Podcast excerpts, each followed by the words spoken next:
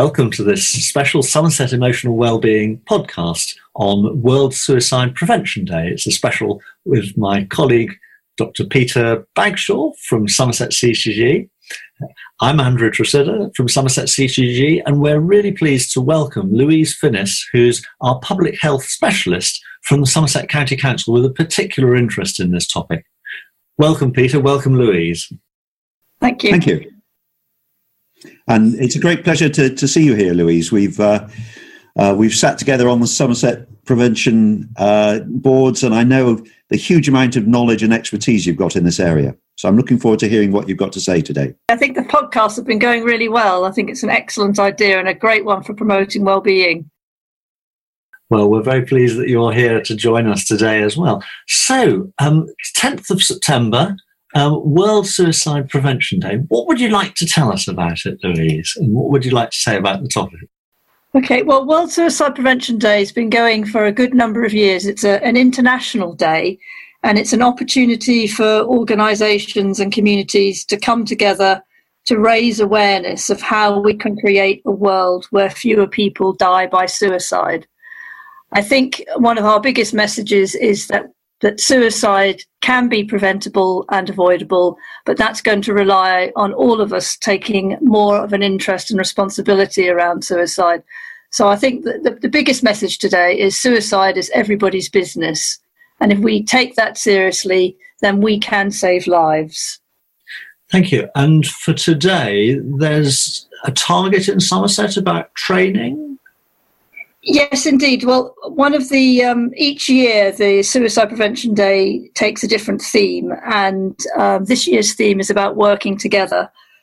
We already have a very successful multi-agency suicide prevention partnership board, and we decided that we would set ourselves a challenge of 100 people on the 10th of September to undergo some online suicide awareness training um, and we thought that this training is about 20 minutes long, so that that is something that's doable, but that we actually all do it together on the 10th of September. And we want 100 people from every single background. They don't have to be people who work in mental health or suicide, far from it.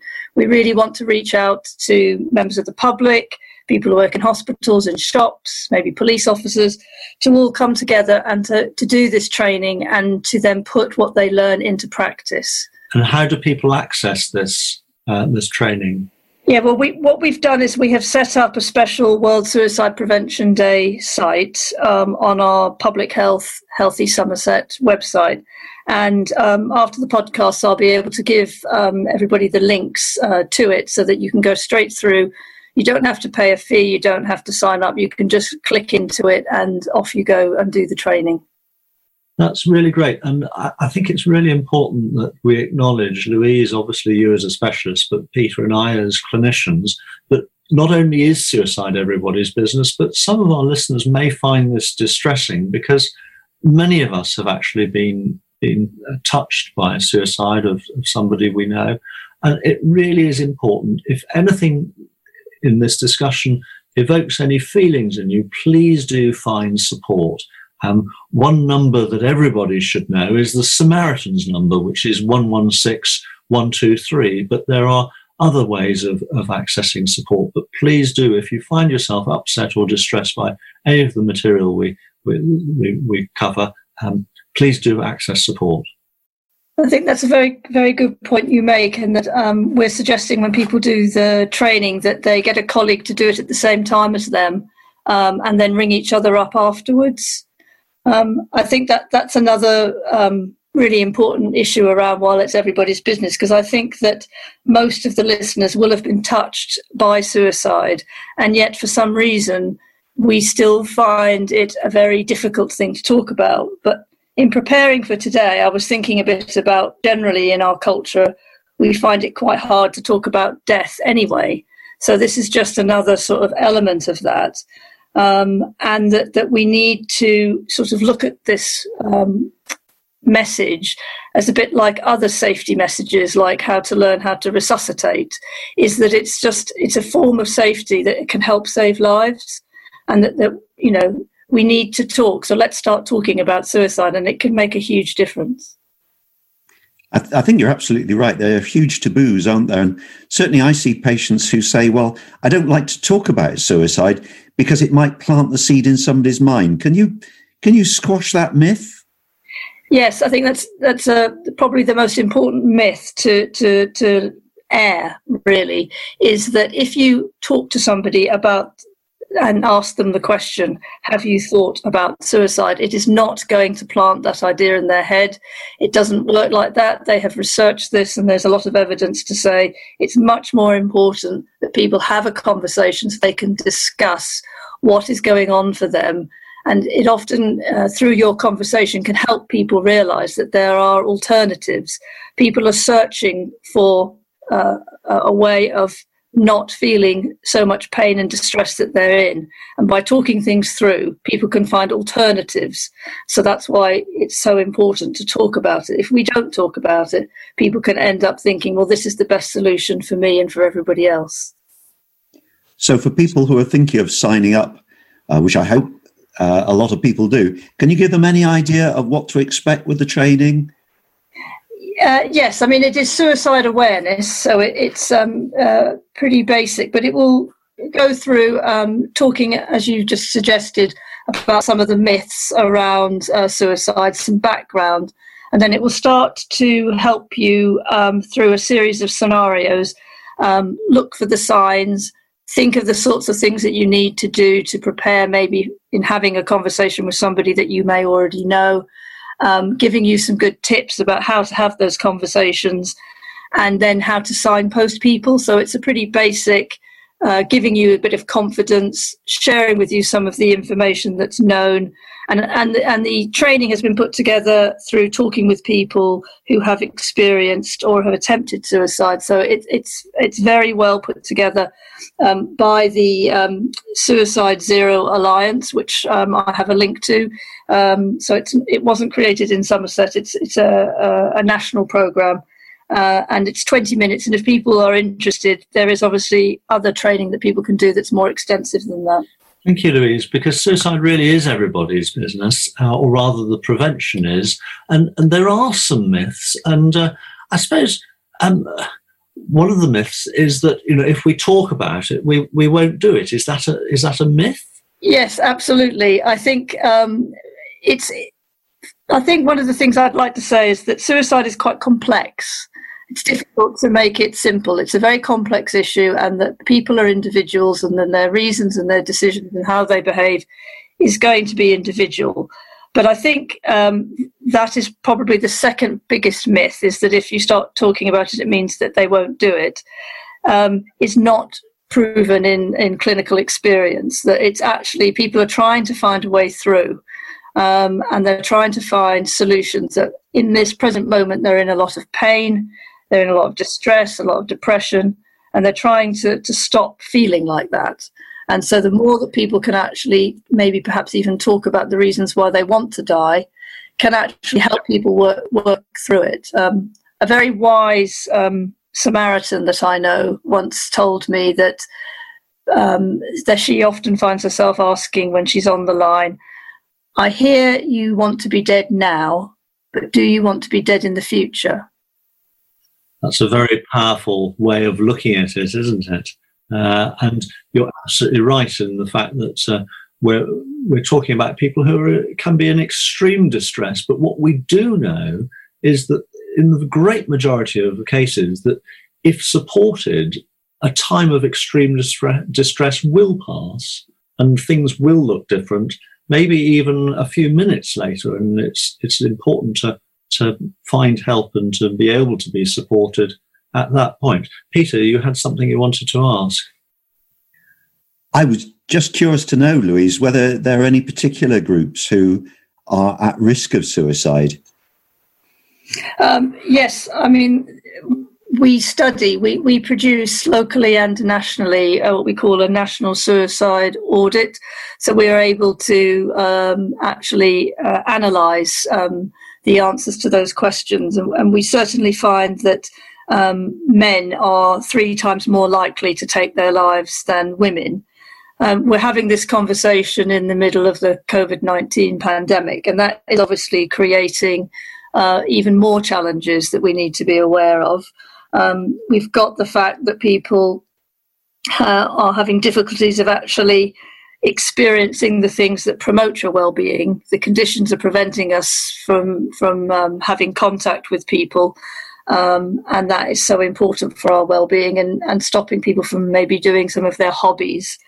So we've got that issue, and then we've got the consequences of COVID, either because of actually having experienced COVID, or to do with work insecurity, financial worries. So I think that people who are who are vulnerable in many different ways can be more at risk.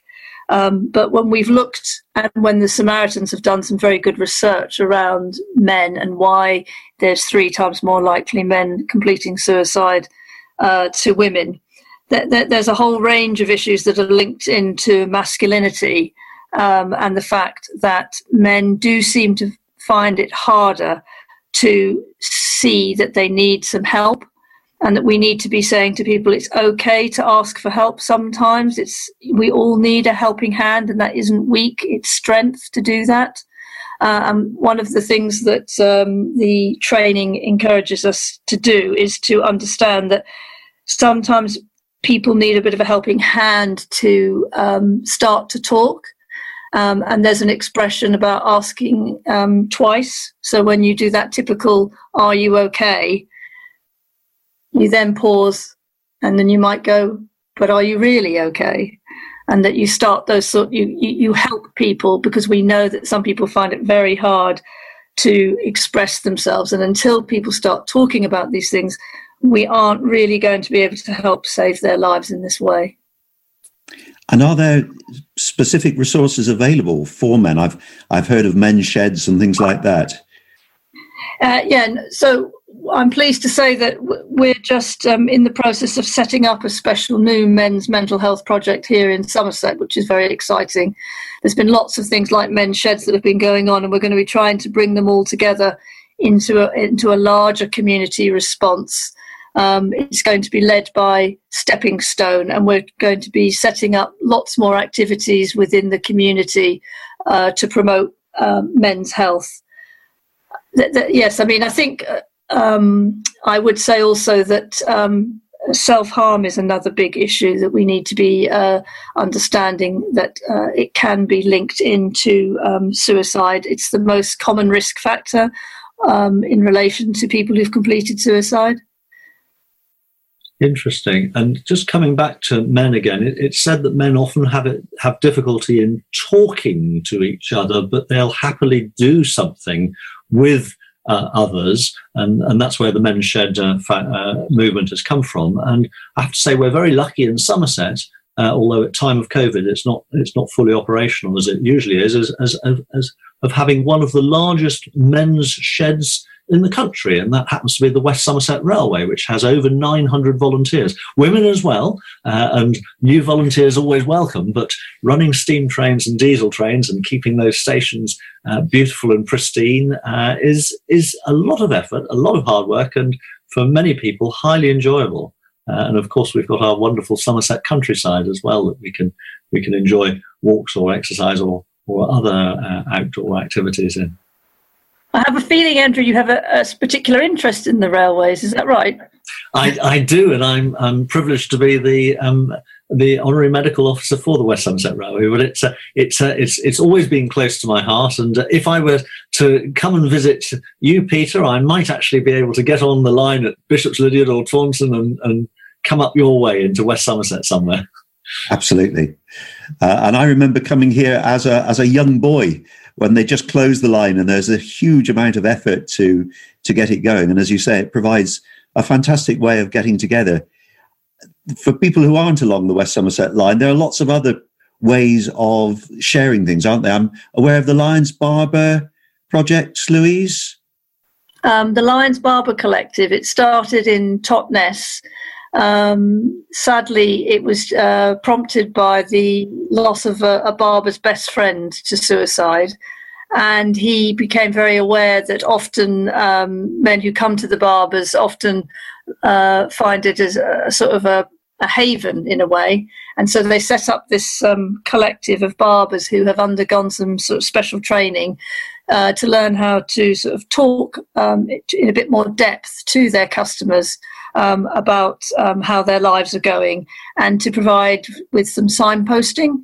So we have um, a small number of barbers in Somerset that are already signed up, and part of our new mental health project will be to um, try and ensure more barbers um, are, are joined in because I think as we started this conversation, suicide is everybody's business isn't exactly in those types of environments that we want people to be able to feel they can have a conversation about how somebody is feeling and that this isn't uh, the domain of the uh, medical profession in any way.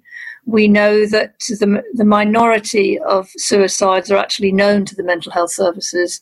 So until the, the rest of our community and our population take some responsibility, we, we, we are going to still find that, you know, suicide um, remains in, in, in, the shadows. And responsibility is an interesting word, but um, do you know what? There's there's something there's some deep stereotypes which unfortunately are still there. You know, boys don't cry, men don't ask for help. It's a weakness to ask for help, um, and how we change that um, that that myth um, is a challenge. Are there any resources or new um, new booklets or anything that are going to help us with with that sort of topic? Well, yeah, yes, definitely. I mean, I can um, include at the end of the podcast some uh, really good resources that uh, that are there. Um, a national organisation called the Men's Health Forum has actually just produced a new booklet around um, COVID nineteen and men.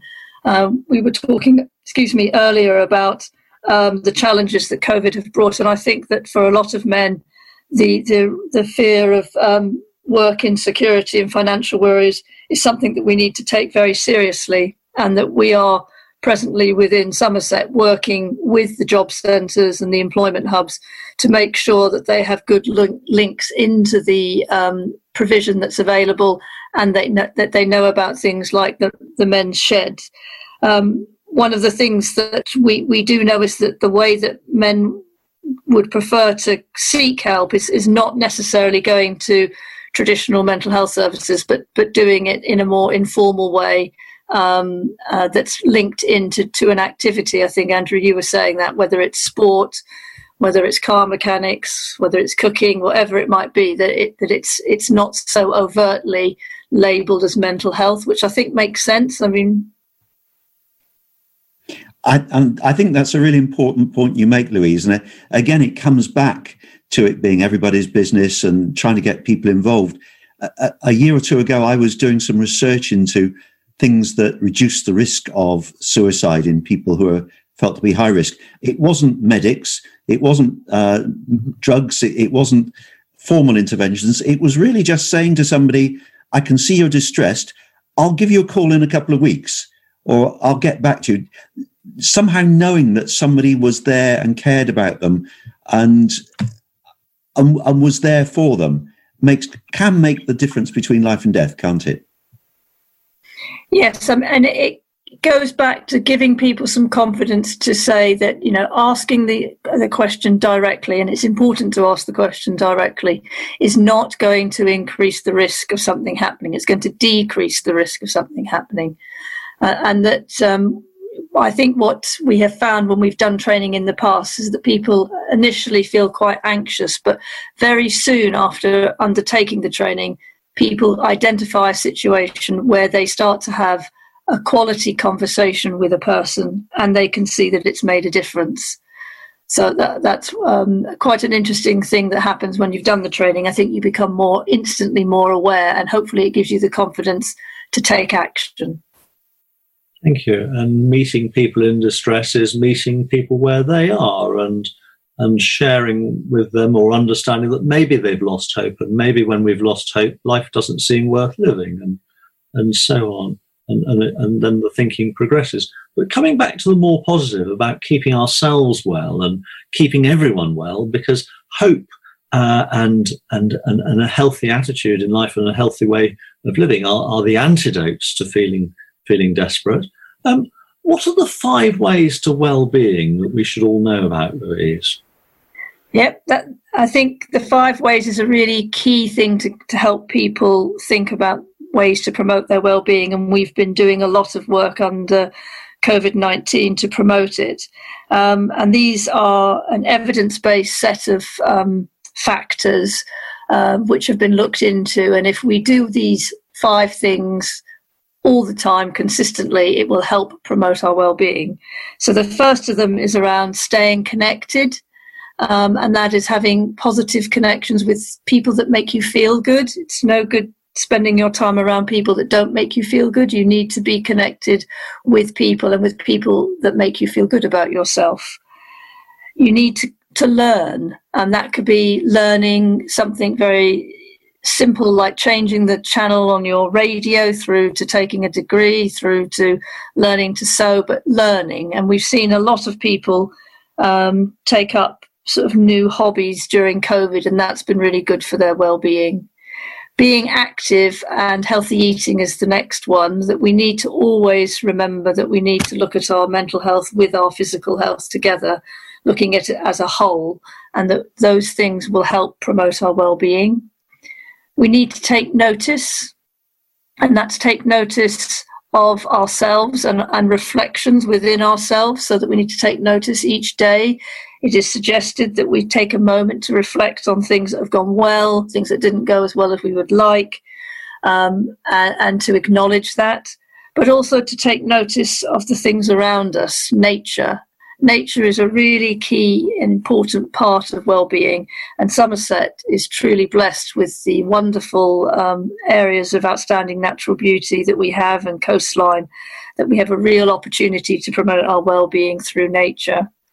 And the final five ways to well-being is to give, and that can be give of yourself. Um, it can be to give money, um, but mainly it's about small gestures. And I think we all know that it's the small things in life that that have the biggest impact.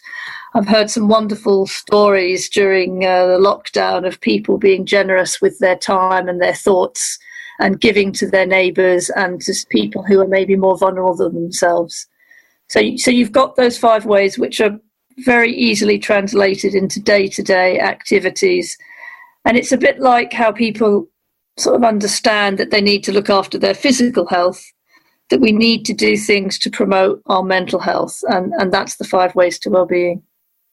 Thank you. And they're all on the mind.org.uk website, and they come from the New Economics Foundation, and they we can find them on other places as well.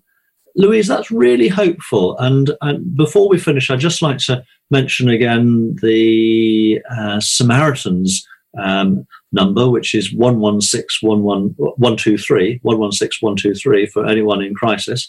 And also in Somerset, we've got the 24-hour Mind Line, which is a, a, link to all services and through the VCSE Centre and, and signposting for others. Uh, and that's 01823 276 892. Uh, and Louise, what else would you like to share with us in the last few minutes about uh, any messages for World Suicide Prevention Day, the 10th of September? Yes, I mean, I think uh, for everybody to, to take a minute, I think, is and to think about maybe somebody who they have been in contact with recently, who they they may not be thinking that they're suicidal, but they may think that they're a bit out of sorts, and that to take take the time to talk to them. The sooner we can start these conversations, it's much easier to help somebody to come back from their thoughts of suicide. So um, I think one of the messages is just, as you have talked about, is kindness, that we need to be kinder to each other and we need to be hopeful and that we can do this together. So, you know, we need to start talking about suicide and let's start that conversation on the sort of 10th of September. Use the training as a way of boosting your confidence in your abilities and, and to then go forward and encourage others to take the training. And let's hope that this time next year that we'll have seen a lot more people feeling a lot more confident to talk about suicide in Somerset. I think that's absolutely fantastic advice, Louise. And it, as you were saying, it applies not just to people who are in crisis or contemplating suicide. It's really a way of of improving the health and the mental health of all of us is the five steps and kindness. A fantastic message. Thank you. It certainly is. And uh, for Somerset, we've got the websites www.healthysomerset.co.uk and the uh, Twitter hash, uh, handles at Somerset CCG and at Somerset DPH. Uh, and if you follow both for links and updates on World Suicide Prevention Day and Belong. But just one final message, and I've done some training uh, of various health professionals at times, and the message I would say to everyone, not just health professionals, but in your health professional career, in your lives, in your conversations in the streets, our towns and villages, in our workplaces and elsewhere, you will never know how the kind question that you asked or the smile that you gave or the little bit of attention that you gave somebody, you will never know how many lives you may actually have saved. And many professionals will have saved hundreds of lives in their time without even realizing it, simply by asking people how they are, by ensuring that, uh, there's hope there. And we all do this in our lives. We're all, we are humans and we are social creatures and we act socially, and if we work together, then that lifts us all. It wasn't meant to be the end. You, please, please, both of you, do say something else if you like. Um, well, I was just going to say that we we have um, uh, a hashtag um, World Suicide Prevention Day 2020, which we will be using on the 10th of September. Uh, and as I said, we'll be um, putting up um, uh, with this podcast the, the details of where people can go to do the online training. Um, I don't. It, uh, did you just say, Andrew, at www.healthysomerset? Did you give that? Okay. Yes, I did. Yeah. yeah. Right. Okay. Fine. Yeah. Great. Well, I think that's absolutely fantastic to finish. What we acknowledge is is a distressing and difficult subject on such a positive and hopeful note. So uh, thank you very much, Louise, for sharing your thoughts with us. You're more than welcome. Thank you for the podcasts. Thank you both very much. And um, look, look, forward to hearing you. Sorry, look forward to being with you on a future podcast. Bye bye. Thank you. You've been listening to the Somerset Emotional Wellbeing Podcast, hosted by Dr. Andrew Tresidder and Dr. Peter Bagshaw. The show was created by David Seeley and was produced by Rob Huns Music on behalf of the Somerset Clinical Commissioning Group.